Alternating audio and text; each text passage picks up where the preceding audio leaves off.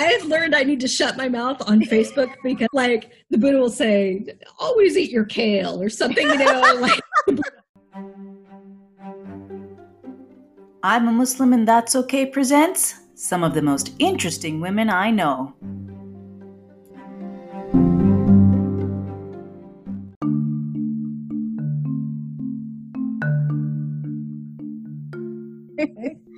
Hi, everyone. May peace be on you all, and welcome to episode three of my special segment in which I interview some of the most interesting women I know. And today I have with me a very special guest. Her name is Natalie Quli. I hope I've said that right, Natalie. I was like sort of, I was like stressing out over your last name. I was like, oh, I don't I hope I don't mess this up.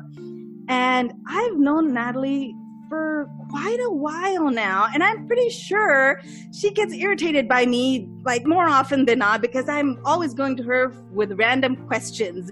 And before i, I love your random questions. But before i tell you why i go to uh, natalie for my random questions um, i'll have you, Natalie, give us like a brief intro about yourself because I was reading your intro and I was like, I can't do this justice. Natalie, please I'm sorry. I gave you I gave you an academic intro. I can't seem to help myself. It, it was um, amazing, um, Natalie. So please tell my audience. um so uh what can I say? So I'm an academic. Like that's my professional background. I I um, have my PhD in uh, cultural and historical studies of religion. Wow. It's on um, on Buddhist communities, mostly in the United States. Most of my work has been with Sri Lankan American um, community Buddhist communities in the U.S. Um, I also do some work with Thai American Buddhist communities, and then also the predominantly white but increasingly diverse um, convert meditation Buddhist communities in the U.S. And then I've done some field work in Sri Lanka, which is a beautiful place, and I don't know if I'll ever be going back there. I've heard it is. It's it's really amazing, but I've never been there, even though I grew up like really close to it. But you know, yeah, yeah. it's very hot. Yes, well, yes, Natalie. I know about the so, hot yeah. parts. you know about the hot. I know about the hot. yep, uh, but a beautiful place. So and that's where I did my dissertation fieldwork. And, you know, I really like being in Buddhist studies. I'm in a great place for it because the Bay Area has people from Buddhists from all over the world. That's why I go to Natalie. this is what Natalie doesn't know. And it, it started out, I'm going to do a flashback here, Natalie. I'm going to bore you a little, okay? okay. oh. yeah, I'm, I'm going to give you a little background about how, why I go to Natalie for my questions related to Buddhism. So, and like circa 1993, okay? I'm growing up in Pakistan, and we have, um, I guess you could call it history lessons, social studies lessons, whatever you want to call them. And I think um, it was the first time in my history book that I was introduced to Buddhism. And it, what it is, is I think every person has, and it's different for every person, but every person has a sort of connection to ideologies. And that's a very innate connection. And please, please, nobody mistake it for a fact that it's uh, something uh, Islamic or Buddhist or anything. This is just my uh, personal philosophy, and I have tons of them. But my philosophy is everybody has a connection to a certain ideology. The first time I had read about Buddhism in my history book, I was really drawn to the ideology of nonviolence, and especially when it not just people, it also extended to animals. I've always had a soft spot for animals as well. And uh, but the thing is, uh, even though I read it in history books in Pakistan, I was never really introduced to anybody who practiced Buddhism, um, either either by by chance. I mean, I had met a lot of people who were Catholic Christians, Hindus during my lifetime, but never somebody who was Buddhist. And, uh, you know, fast forward 20 years, and I met Natalie. And when I learned that she, in fact, practiced Buddhism, I sort of latched on to you, Natalie. That's what happened. and it's, it's just that I always had the innate curiosity about Buddhism. And I was like, who do, would I even ask? Because when it comes to Buddhism, unfortunately, all you have are some really bad pop cultural references.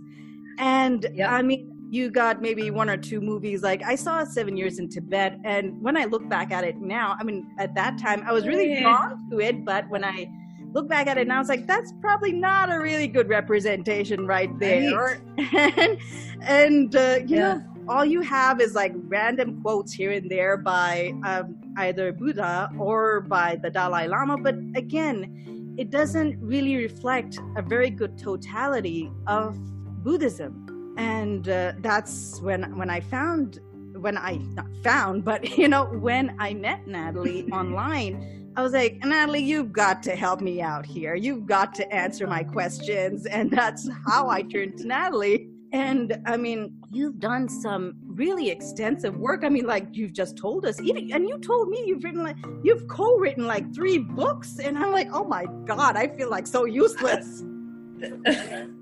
Well, that's what I get paid to do, right? So I mean, Natalie, it's like I yeah, write one. Well, it's it's really it's hard work, oh, yeah. but it's also really really joyful. Um, one of the things that you said about um, they're just big kind of pop references. Mm-hmm. I mean, so so that's the terrain by being published in English that I'm sort of um, negotiating because what's interesting, particularly for Buddhists in the United States, is that a lot of academic works get read by Buddhists who are not academics, right. are interested right, in right. Buddhism. So there's kind of this dual audience that you have to keep in mind at all times. Well, you don't have to, but it's. I think it's important it's, to. It's important, I think. Yes. So for a few reasons. First of all, because uh, a lot of the pop cultural references are not so much about Buddhism as they are about what non-Buddhist Westerners think Buddhism might be like. Exactly. And uh, so, and they do the same thing with Islam, right? They yeah. do things about what uh, they think Islam might be like. Right. right? and th- that's the thing. I mean i think i i know the disservice it does and you know the disservice it, uh, it does. And that's what i was sitting there with before i was you know getting ready to interview you. And i was like there are so many terms out there in pop culture that are direct reference to buddhism and yet people don't understand it well at all. And i was sitting there and i was like things like nirvana Zen. Nirvana, it's an excellent example, right? Yeah, yeah, and people don't fully understand what it means, but they do love using it. They love they, they love do. using the term. So you have the chance, Natalie. You have to clarify Nirvana and Zen just because those are the two things oh that are like used to death. Yeah. Well, you know, Nirvana, that's a a Sanskrit word, right? So mm-hmm. it's originally an Indian religion, right? But it was it's a missionary religion. Mm-hmm. You know, like Native American traditions aren't missionary, so they don't go out and try to convert people. But Buddhists did try to go out and convert right. people. So a big chunk of Buddhism uses Sanskrit as a, right, a sacred language, and then a big chunk uses Pali. So Nirvana is the Sanskrit. You've got to stop me if I'm getting too technical. Oh no, here. no! I need and you. I need you to say these things. I because I know off, this. I, I know this because I, you know, I've studied the historical background of it because that's how history was taught to me. Because I know that uh-huh. all of these things came from Sanskrit, but I know a lot of yeah. our audience does not.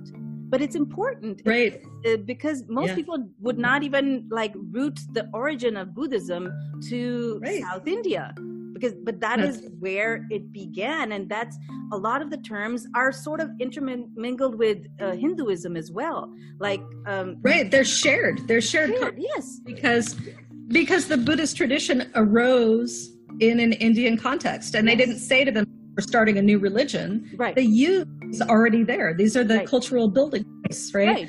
So a lot of the sanskrit terms that you have in uh, hinduism overlap with buddhist right, ones. right this idea of nirvana was a little bit different because well what it literally means and it's nibbana in the southern tradition theravada in mm-hmm. pali it means something like blowing out a candle you can think of it like that oh wow so traditionally it, in kind of the orthodox doctrine i mean there are lots of ways to understand nirvana right, right. even among buddhists the kind of the orthodox understanding would be something like um, so you're reborn and you're reborn and you're reborn, and that's not a good thing. You don't want to be reborn over and over. Over and over. It's not. Again. It's right. samsara. It's like you're born, you get sick, you die. Right. You're born, you get sick, die. You're born, you get sick, and it's just like over and over again. And the Buddha said, you know, there's a way out of this, right? Mm-hmm. So you can think of it as a flame being passed on a candle from right. one candle. To that's how a life gets passed, right? Right. So if you learn the Buddhist teachings, you learn how to unlink that so that you've ah. got to, and with that candle, you blow it out and you're ah, done. I see. Then the question is, well, what it, does that, is that nihilism? Does right. that just mean that you're dead forever, which is kind of the way like early Christians who encountered Buddhism, they were like, oh, that's just nihilism. That's just right. like soul suicide, basically. Mm-hmm. Not exactly what's going on. So the Buddha responds to questions about nirvana in right. some of the sutra, the Buddhist literature. He's very vague. Mm-hmm. And he says, you know, it's our concepts. Like you can't you can't understand it. No, it's not a place. Right. It's something it's beyond samsara. It's right. something else. Right. And and we can't talk about that. We can't. Like there's right. language us when we try to talk about those things. Um, so you know, he would say things like people would ask him, "Does does the the Buddha exist after uh, he dies and enters nirvana? Does he not exist, or does he both exist and not exist?" All of the classically um, uh, organized philosophical questions that you right. get out of the Indian traditions, which is delicious by itself. And he's like, No, I didn't teach you. I'm not teaching you about that. Like, right. I didn't come here to and you can't even understand it. No, I'm just teaching you about suffering, which is dukkha, end of suffering. Okay, that's it. That's all I right. teach. I don't teach you about nirvana. I don't teach nirvana. That's not my goal. I right. teach suffering in the end. Right. So nirvana is largely a placeholder term that we don't understand. And, and that, means, that's the thing. Unfortunately, the oh, I mean, and yeah. I'm only giving it from my perspective that the way we sure. hear about it is that it's uh it's a place that you go at when you when you end the break the cycle but th- right. that's then when i later on i was like no i don't think we're doing this right you know this is not what it is i mean and and the thing is right. not like since i'm not buddhist i don't fully understand it but then i shouldn't be even using that term because it's not mine to mm. mine to use that that sort of thing and right. the same thing same thing with zen i think people um i think they sort of like mix it up with um meditation plus yoga but i think it uh, again i'm i'm not the expert here yes. i don't i don't yes. know exactly how to define it properly so that's why i, I have you natalie mm-hmm. Mm-hmm.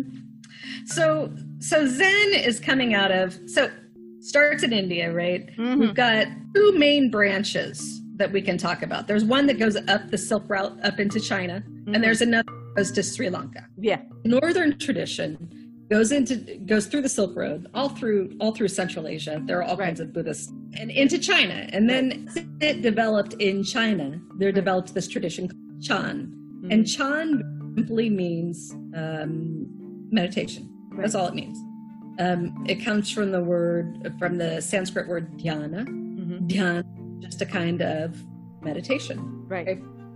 So in Chan Buddhism, they were very heavily influenced by meditation. That's one of the misconceptions I think that a lot of people uh, in the West in particular don't understand mm-hmm. is that not all Buddhists meditate. In fact, most Buddhists do not meditate. These guys thought it was a big deal, right? Right. So they named the whole lineage after it. They named it Chan. And then as Chan moved into Japan, right, uh, it turns into Zen. That's right. their Zen is a translation of Chan, is a translation of Dhyana. Mm. So, um, so it means meditation, and it evolved into kind of a tradition that um, they're very antinomian, which is to say that like they like to turn social norms on their heads. Right. So, which is really fun. So things like when you see the Buddha, here's a saying from Zen: when you see the Buddha by the road, kill him.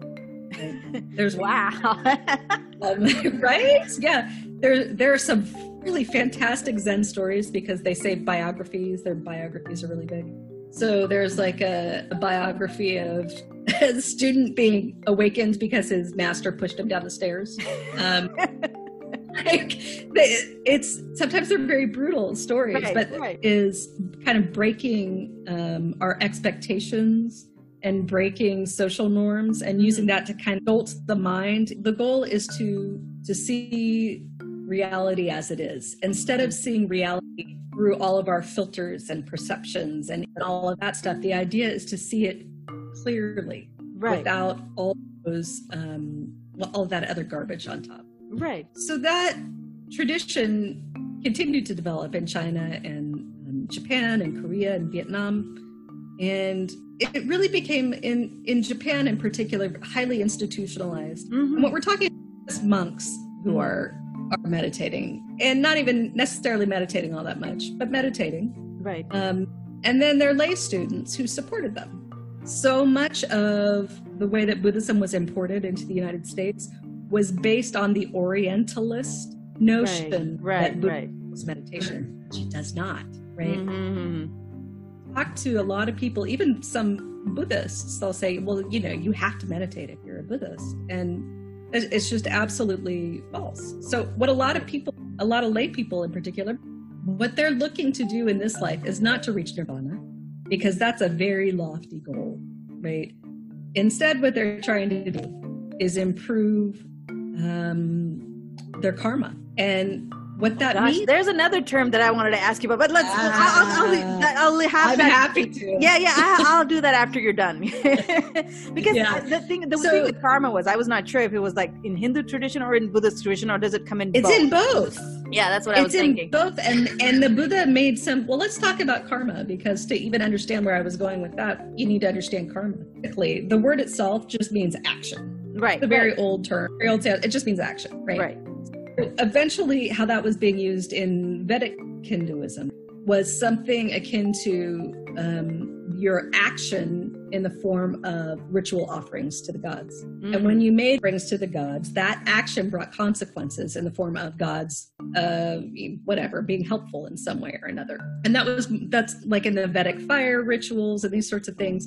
That's the understanding is it's this sort of um, it, it's ritual action, right? Right. So the Buddha tweaked that and he said, no, it doesn't work that way. it's intention that matters. In the Vedic ritual, you could be thinking about whatever you're thinking about, thinking about what you're going to make for dinner that night or uh, doing whatever. like, it doesn't really matter, right? right. It's if the intention is there. Um, it doesn't even matter if you believe in it or not. You just do it and whatever. Right. Uh, no, karma depends on intention. Mm-hmm. And what that, yeah, there's cause and effect. That's what the root. That's what people understand action, it right? as. I mean, that's what the broader understanding is. Like, if yeah. you do good, you'll get good. Uh, that's the, the like how people generally right. understand karma. But I was like, oh, right. oh no, there's another thing that we've been messing around with that we have no idea what's well, going on.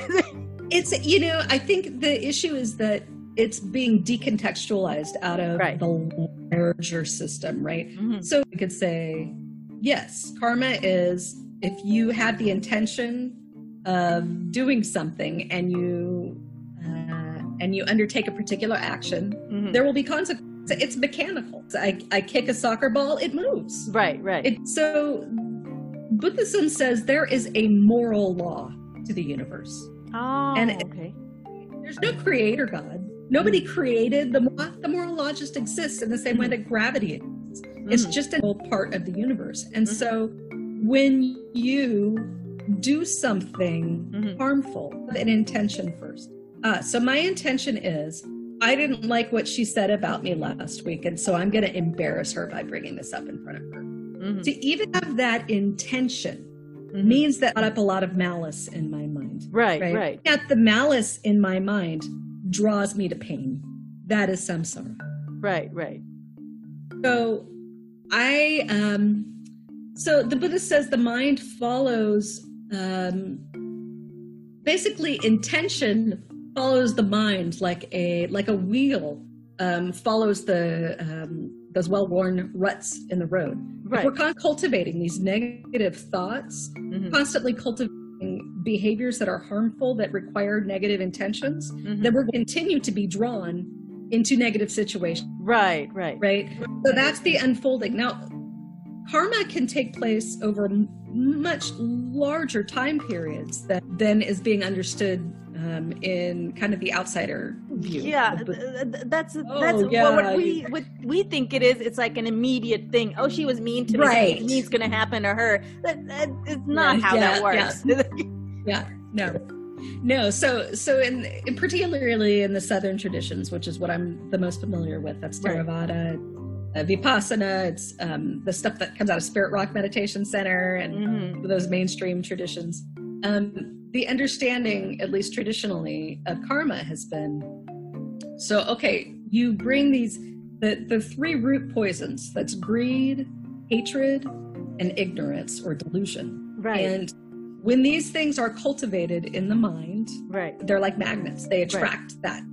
You're drawing it to you. So if I am uh, constantly um, feeling jealousy and greed over other people's belongings what's mm-hmm. going to happen is when i'm reborn I, my little flame is going to be drawn into circumstances in right. which the mind is looking for greed so you may be born reborn in a hell realm if you're cultivating like that and that it doesn't mean it's it's so complex uh, natalie that's the thing that that's the what thing that bothers me about this the most that people use these terms but they really don't right. understand um, how deep mm-hmm. it goes. Uh, they it's it's it's great flippancy to be able to just throw around things like karma or nirvana or any of those things without really understanding how big the context is. Yeah, I I really appreciate what you're saying about that. I I think there are a couple of things going on, but what, one one level of what you're saying is I see it is about cultural appropriation. Exactly. And it's, yeah, so this is kind of one of the many qualities of colonialism that continues in our culture mm-hmm. is that we we feel like we Americans are trained to think we're the best and the smartest and we know and, me, uh, and which we don't. Natalie, I'll be blunt over here. It's it's uh. not um, uh, it's not deliberate, and I only say this from the fact that I yes. come I come from a, a, country that was under heavy colonial rule. I yeah. uh, and it's it's a tradition that unfortunately is has been passed down for a long time. And uh, mm-hmm. again, it's it's one of those um, I guess cycles that is you have to be very mm. conscious of the damage and most of the time most people can't even yep. see the damage because they right. don't see the broader context of it of how me somebody who um, is of south asian background knows english as a first language and my what should have been my first language is my second language because i was taught under the british system to have English right. as the as my first language. Yep. But most people don't really get the the broader context of it because they won't even see the world to be that big. That that's that sort of thing. Yeah, I, I mean, more and more, I see all of the connections between that colonial imperial project mm-hmm. and in the moment ourselves right now. And, and we could talk about it as karma. Like, I don't think that would be terrible misuse of You can do you it. Know, we have certain, we have certain greed, hatred, and delusion, like the, the colonial project summarized, right? And those projects of dominating and exploiting other people mm-hmm greed, complete delusion, and ignorance about what that would cause in the long run. Like right. that has had its own trajectory that's been ha- handed down through culture. So that what's happening is I've been, I'm inheriting those cultural attitudes from mm. imperialists and I'm enacting them without even having the intention to do so exactly, because of exactly. because of ignorance. So I so I end up wearing a headdress uh, like a Native American headdress to Coachella because I think they're really cool and interesting. Exactly. And I don't recognize that's actually harmful to someone. Right. Or we throw around the word nirvana like we understand it, and we do that is to denigrate somebody else's religious tradition exactly and, tri- and trivialize it and right you may not mean it that way, but it doesn't mean it doesn't have that effect, right? Exactly. We have to, I mean, unlike karma in the Buddhist tradition, which says you have to have cetana, you have to have intention. That's how it's going to color things. Is coming out of not so much uh, a, an intention to harm, but just ignorance, just it, pure ignorance. It, not, that, not, that's the thing. Um, an ignorance that is rooted in some very, I guess, prideful traditions. Um, yes I, and again, it's not just white colonialists. I see this uh, in a, a lot yeah. of our, our, This is very mm-hmm. universal, unfortunately, Natalie. I mean, I've seen it yeah, yeah, across culture. This is human nature, right? We're talking about human nature, right? Yeah, and so it's not exclusive to white people, but the the impact it has is greater when, unfortunately, it's under the guise of actions of white people. Well, the, the, the bottom line, the reality right now of the global systems that we're embedded in is that we're still feeling the effects of European colonialism and part of what the systems that mm-hmm. were put in mm-hmm. place. And systems don't require people that consciously enact uh, oppression. It doesn't right. require that. So we we've created systems in which there is a racial hierarchy. And, exactly. and you could say to yourself all you want, I'm colorblind or whatever. And still, if you're in those systems, you go somewhere like Sri Lanka, for example, the kind of colonialism that came there had real tangible effects it's in the still, way it still does natalie yes I, I, mean there's a lot of colorism in south asia i mean i yeah. know because i've i have lived it um there is a preference for unfortunately caucasian the caucasian race it, it yep. is, it is a reality and there's no nobody who can deny that because that has been passed down generationally and right. uh, right. it even in the systems as you spoke of i mean i remember when i was growing up um, we were like given english assignments to write letters and what was taught to us in like second third grade is like you end uh, letters in your humble servant so and so but that was sort of passed down from the British. Right. And right. if you go to like government offices where they they really aren't really taught a whole lot of English, but they will still use those uh, terms. Your humble servant, so and so. Right. Yeah.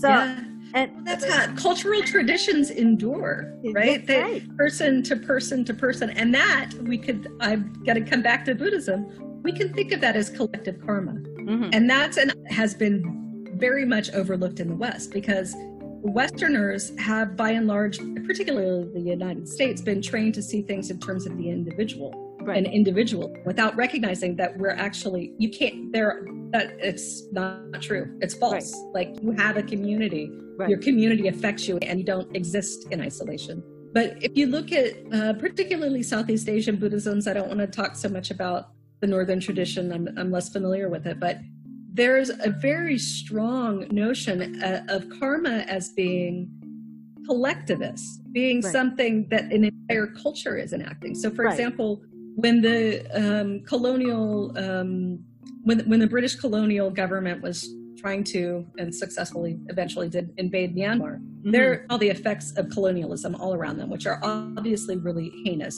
and right. negative. And the thought is, well, this is our karma we're receiving this because of things that happened in the past. And what can we do right now? Well, what we can do is come together as a group and purify our minds. Right. Because if we purify our minds, then our intentions will be better. Right. And as a as a community, mm-hmm. as a group, we will all move forward into better circumstances. Mm-hmm. And if we can look at that in terms of these sorts of oppressive systems that we're talking about. Mm-hmm. And I think that we can reclaim some of the social justice teachings of Buddhism that are right. lost. The United States has has taken, like you've said, taken terms and taken ideas and turned them into things that that are more comfortable, which everybody does. That's what happens with and, and, again, it's it's not exclusive to the United States, but no, not at all. It, it, it's just that the thing is, uh, the impact of it is global because. Mm. Whatever start, yes. the thing is, that's the weird thing. Whatever starts in the U.S., it sort of like spreads right. as a trend, and that's where it causes Let, the harm. This is this is a fascinating aspect of Buddhism, of Buddhist history, I should say, which is that so so imagine Sri Lanka. You're at the uh, tail end of the 19th century. Um, the British are there, and they basically open the island up to a bunch of Christian missionaries mm-hmm. who are coming and trying to convert everybody by saying that pagans, their Buddhists are pagan heathens, and da da da da da da da and all this. So then enter in a number of people who, first of all, are interested in Buddhism as academics. Mm-hmm. So they're coming in and they're they have an understanding of Buddhism in a mm-hmm. particular way. And then you've got these folks who are basically uh, religious outliers right from America and Europe. So there's this guy named Colonel Olcott, an American, and he goes to Sri Lanka with his pal, uh, Madame Blavatsky, and they say, We really like your Buddhism and we're going to convert. And they did. And they wow. made a big deal out of it. And it very public. And the Sri Lankan public really ate it up. The Sri Lankan Buddhist public really ate it up because it was like, See, we're not backward, even, you know, even the Americans. so they loved it but what started to happen is those folks had a lot of power because they were they were american mm. and that dint of that gave them access to channels of power that were not available to sri lankans right but they saying like we actually know what real buddhism is so oh, let god the arrogance of this i can barely even utter it let me teach you what real buddhism is people oh, who wow. have had this island for more than 2000 years but you don't mm. really understand i do Oh, so let and so there were a lot of changes made to the Buddhist tradition. Oh wow! And and they were taken up some by Sri Lanka, and then there was a lot of pushback. But then those ideas about what real Buddhism is, which was to say, oh, well, Buddhists say this, but they don't really understand. What they mean is this. Or the Buddha was had these pure teachings, but you know, the people who tried to practice it were just too dumb and they didn't really understand. Oh gosh. So we're gonna we're gonna figure out what the Buddha really taught, and and uh, we'll talk about that instead. You can't really rely on this to explain to you what Buddhism is because oh, they're wow. very very dumb and ignorant, right? So so then these ideas about what real Buddhism is, which was not real Buddhism. I hope you're still with me here. This is a long uh, no, story. I mean, I like they I, take this back to the West, right? And then you've got people who are I mean, by and large, white people at this point mm-hmm. sit in Buddhism, don't know much about it, but all they have access to are these English language materials right. that are teaching what Buddhism is. Right. And they decide that they have the real Buddhism. So they become converts and they start writing books. And eventually we get to the 1960s, we have folks going to Asia and studying in Asia, but they already have these preconceived, preconceived notions about notions. Well, I, can, I can, I can, what, what it really is. so they, they go there and they get what they want, which is right. the meditation tradition. And they bring them back and they say, Yeah, we got the meditation traditions, which is what real Buddhism is, but we're getting oh. rid of everything else because that stuff is just superstition. Oh. And then and then they write books about what real Buddhism is. And those books get circulated across the globe. Right. So, oh gosh, it's a huge, huge mess, Natalie. so, so Buddhists in Asia get these books that say you're practicing it all wrong. This is what real Buddhism is. And they're like, oh, okay, this is what real Buddhism is. So, even though the intention isn't to disrupt and harm, right, it is the effect because particular groups of people have more access to publishing um, industry. To, to, to this, I guess. I, correct me if I'm wrong. It's it's pop culture Buddhism, basically. That sort of went, well, yeah. I'm sorry. It's a. I don't. I can't tell you how many times I have learned I need to shut my mouth on Facebook because, like, the Buddha will say, "Always eat your kale" or something. You know, like. like, what are you talking about? Would have never said that. But there was there is no kale in South Asia.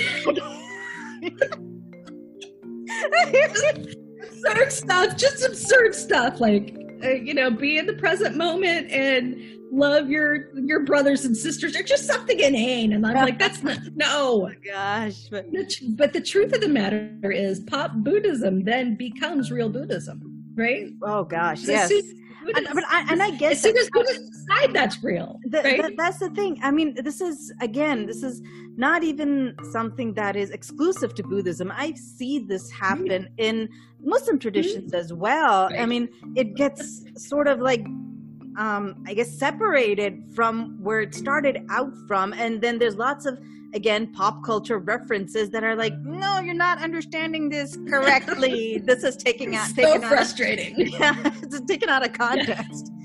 So yes. but yes. so no tell me natalie and this i've been meaning to ask you so you your parents were buddhist as well? No no no no no no. Oh, no, no. see that's what i wanted to clarify. my parents are oh yeah my parents um, are post-christian atheists which is to say ah. that raised Christian, but they didn't believe in Christianity. So by the time I was born, we're just straight up atheists, and and the kind of sort of more of an old school atheism that was like, yeah, all those religious people are a little crazy, but we need to not be rude about it. Right.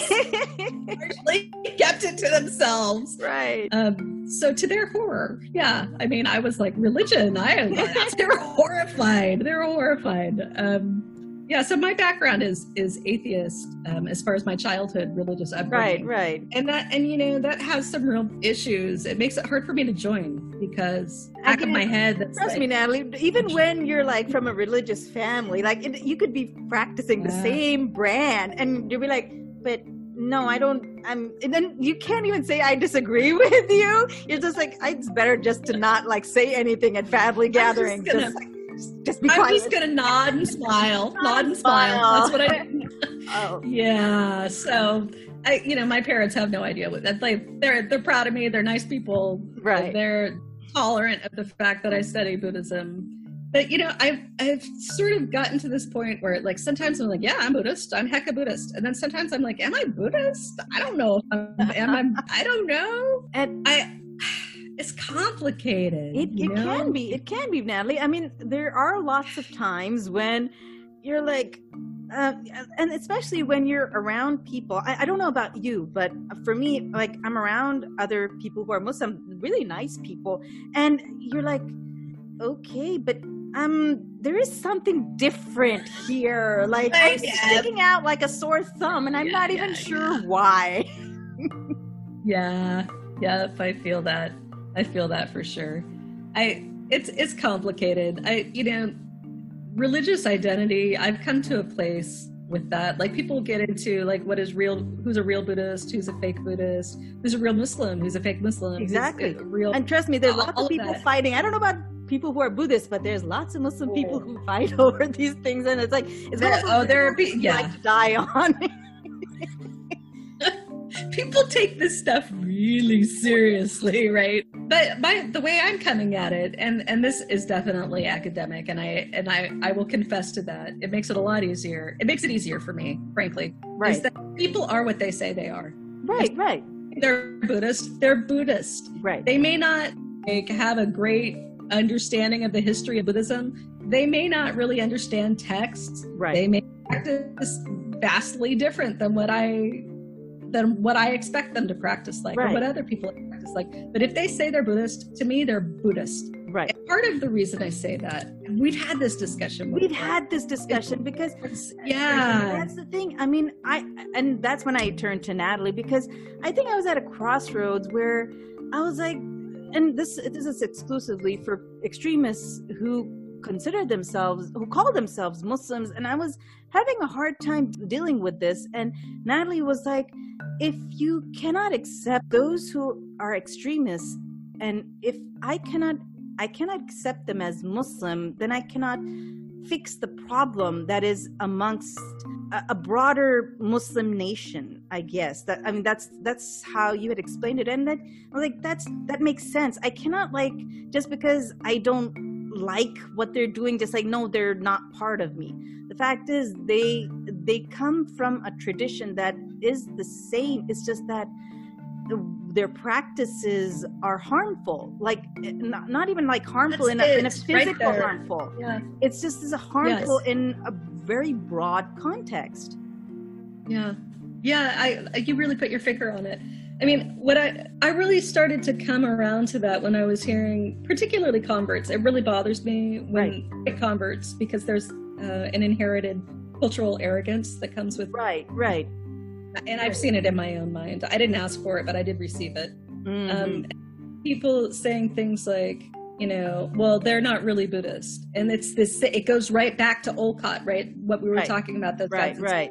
That's and so that's the first level of it. I'm like, hmm, that's a that's a problem. Like you're labeling out out of the Buddhist identity people that you are think you're superior to. First of all, but the second level is um, Myanmar. Yes. This, I'm so into this discussion. You don't even know. Like I could talk on. I love it. I love it, Natalie. the floodgates have opened. but looking at Myanmar in particular, right? So we've got, and we could say the same in Sri Lanka actually, mm-hmm. that there's a um, anti-Muslim uh, violence going on, really terrible anti-Muslim violence going on, and so there's this tendency um, for people to say, well, they're not really Buddhist, right? Right, right. Again, if we cannot uh, own what is wrong, we can't fix it. We can't fix it. So if I'm, I mean, can I tell people like you're not really a Buddhist, right? And they're say, yes, I am. Yeah. And then like we're nowhere. We've got we have gotten absolutely nowhere.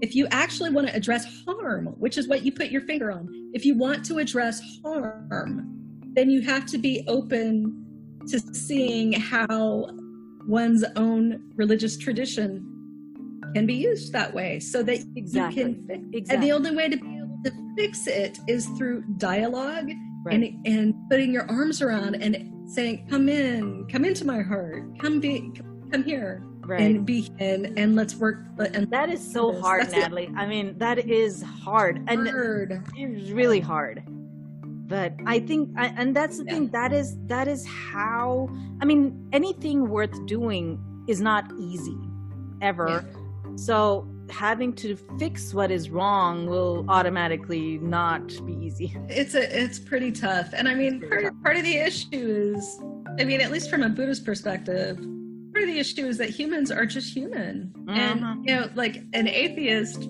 in my parents' tradition might say something like, well, religions are inherently evil. Yeah. And, and I'm like, mm, no, that's not the issue. The issue is that humans do these things. Do and, these and things. humans, whether they do it through governments, right? Whatever um, groups that humans create, they make oppressive systems. That, that, that's the thing. It's, it's it's about the the groups, and that's why I've come to the conclusion as well that the the problem is that we don't understand how to properly function in groups. Like we create them and there's a purpose to them but we don't function yeah. very well. Yes. Yeah. Like this this this um really strong desire to dominate over be dominant or to, to be right all that's the time natalie that's like oh, i get sucked into that one big time i get so I get into I get into really dumb arguments where I have I I realize that it's not even even if I'm right, it's not even that's not the point of having discussions with people is to be right. right. Like I'll have to step away and be like, do I want to be right? Right. Or want to be compassionate? That's right like I can't at the same if time. If you have a choice to be right or be kind, it's always a better uh, idea to be kind. That sort of thing. That's it. But That's you it. know, this is heavy, heavy stuff, and I I think in the in Buddhist communities, particularly in in the West, there has been this part of the historical context of disavowing certain Buddhists as being not really Buddhist is rooted in this colonialism that that um, is still passed down through our culture. Um, but I think it's a, I think there's a different dynamic underlying what's going on in Islam, and and part of that I say from the gaze of the West, right? Mm. Oh, Islam is a violent religion.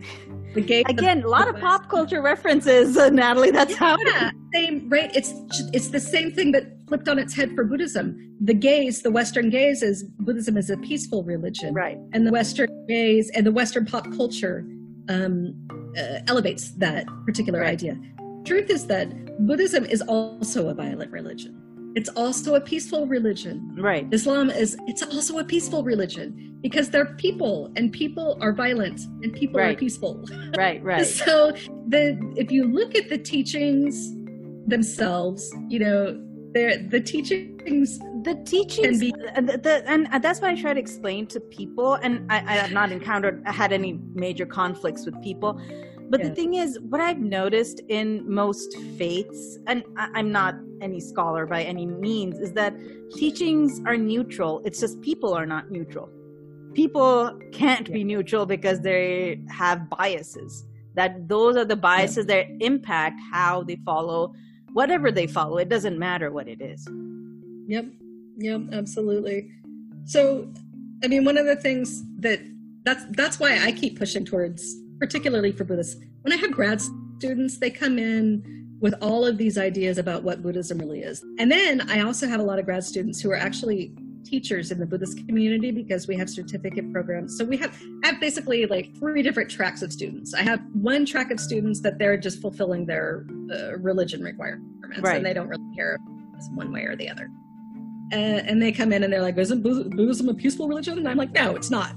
and we've got the second kind of group of people who are Buddhist practitioners and ministers mm-hmm. who are Buddhism is a peaceful religion, and anybody else who says that it's not is not really Buddhist. Okay, so then I have to tell them they are Buddhist and you're wrong. And then I got uh, kind of the third group of people who are really academics of Buddhism, and they don't. They're like, well, yeah, of course they're Buddhist because you know it makes it easier for me to do my work if I just consider them all Buddhist. but it's really important for those first two groups to to own that these Buddhists are not practicing the way that you think they should. Right, right. And is because it goes back to colonialism right. in our case. And, right. and I don't I don't see that in the same I mean I think colonialism has a lot to do with uh, everything to do with kind of the extremism in Islam right now. But the way that colonialism is manifesting in the Buddhist tradition is kind of on its head, where Westerners have the gaze of it being a peaceful religion. But by doing that, they're actually harming and discounting huge swaths of the Buddhist population. That's that's and, exactly right, and that's the thing. Most people, I'm, and again, I'm not the Buddhist here, and I don't know about Buddhist tradition, but in every single part of the world, like in Japan, there is a different brand of Buddhism that j- does not coordinate with South Asian Buddhism. And as you had mentioned, in northern China and even uh, in other parts of the world, what the, the Buddhism is different traditions and again it has to be respected in in its totality so i mean just yeah. because you're a buddhist in the west does not mean that you know all of these traditions and how uh, they function it, it's it's um it's it's been really interesting. So my I've done a lot of work. I, I, did field work in Sri Lanka, but mostly I did that because I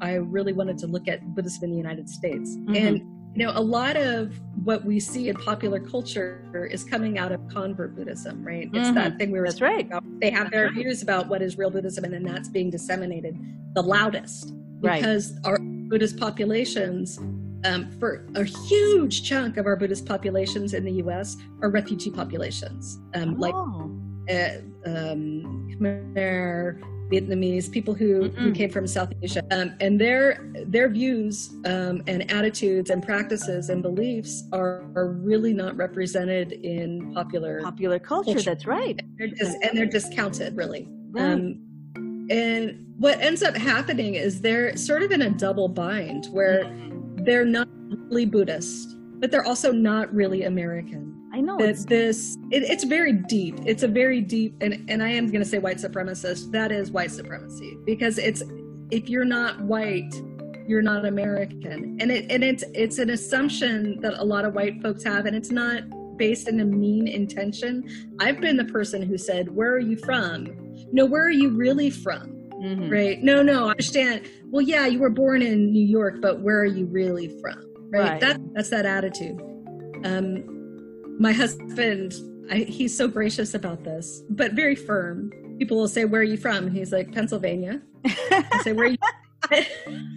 and he'll say, "Where are you from?" And they'll be like, "Well, I'm from I'm from California." No, but where are you really from? Oh gosh, right? the number of times I've heard that question, Natalie. I bet you have. I bet you have. But that's the double bind, right? You yeah. can't be really. You can't be really Buddhist. That's that's what I spend a lot. Like that's what I do a lot of my work with. Is because since I've been exposed wonderfully, beautifully to particularly Thai and Sri Lankan um, mm-hmm. Buddhism. Mm-hmm. Um, the way that it's been presented as not really American, right, right, not really Buddhist. Like that, it's a, a double whammy, a double loss. So in my classes, I am one of those awful professors. I get this in my in the, in the responses from students at the Student end. Student evals, yeah. Yeah, I, I'm not doing it. I'm not doing oh. the the the little nice version of Buddhism. I'm right. not going to give, you know, the palatable American versions of Buddhism. I'm going to force them to think about rebirth. Right. merit. you're fighting the good fight, Natalie. I mean, it's it's high time because people should not be now holding on to what they've been holding on to for, for so long. I mean, if they really want to I mean, they shouldn't be, if, a first of all, using any of the terms like, please don't use Zen, don't use Nirvana, don't use Karma. You don't know what it means. Just stop. Talk about the Zen of motorcycles or the Zen of anything. anything. Stop talking about this. Stop it. Stop. Like, it's terrible because, and I get it because sometimes when you're a minority, you wish to see some part of yourself reflected somewhere but if it doesn't serve a better, greater purpose, then it's it's no good uh, at some point. If it yeah. it furthers a misunderstanding, it's no good. I I, I totally agree, and, to be very um, one-minded about the whole thing because what I was trying to talk about earlier in this conversation, we, we got sidetracked. I'm sorry, Natalie. was, no, me, I, I could go off in 50 directions, but we were talking about karma, right? Specifically, and rebirth, right? Right. The things that um, convert American Buddhists have a very hard time with merit is merit, and merit, merit is a central practice in mm, self and self. Right. Is that you do good things with good intentions right. this life Right. And it through a better rebirth. Right. That's merit practice. So there are tons of practices that are not meditation, but mm-hmm. that are all um, bound up with the idea of merit. So taking care of your parents. Right. So giving giving alms to not just not just monastics, although mostly right. monastics, but also to the poor or doing more making moral behavior um, making a moral behavior with the intention to do good in the world. Right. That is a still Buddhist practice that's being lost here in the United States. So that's one of the oh, things that I teach that I make a, a cornerstone of my course is merit practice because right. it's been denigrated as superstitious. And that's what I was introduced to when I was reading it in history. And I thought that that had to be like integral. I mean, it doesn't matter what else changes, but I, I would think that that was there. Again, I'm not like I'm not the expert here, but that's how I, I, I had read it. Yeah.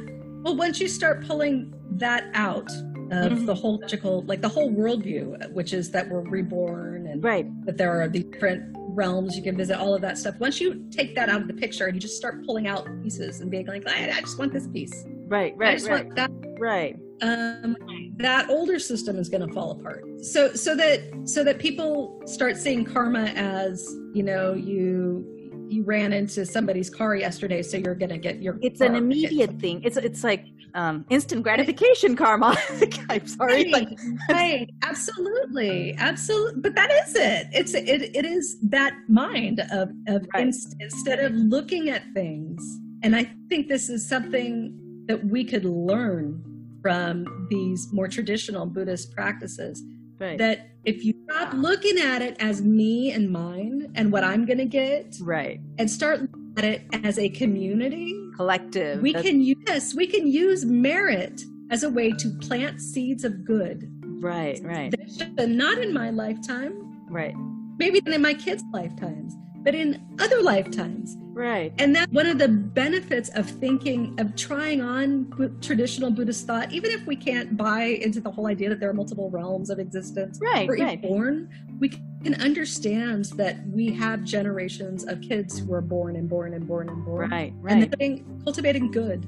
Right, right, right. So that climate change, we're doing climate change not because I benefit from it, but because That's right. At future. least my kids get to breathe fresh air. My grandkids get to breathe, breathe fresh air. Exactly. It's like it's that is that sort of thing. Oh my God, Natalie, I could go go on forever with you, and you know that. You know we could go on forever. But before I let you go, Natalie, you know it's it's part of it's part of the shtick. You know you've got to play the rapid fire round, okay? And okay, unfortunately, it's not related to Buddhism or as, as deep as, as your conversation. That's okay. but in the rapid fire question round, I, will ask you five questions, okay? And you have All to right. give me the first thing that pops into your head. I mean, you can't think about it. So, All right, um, bring it on. So, All right, no thinking.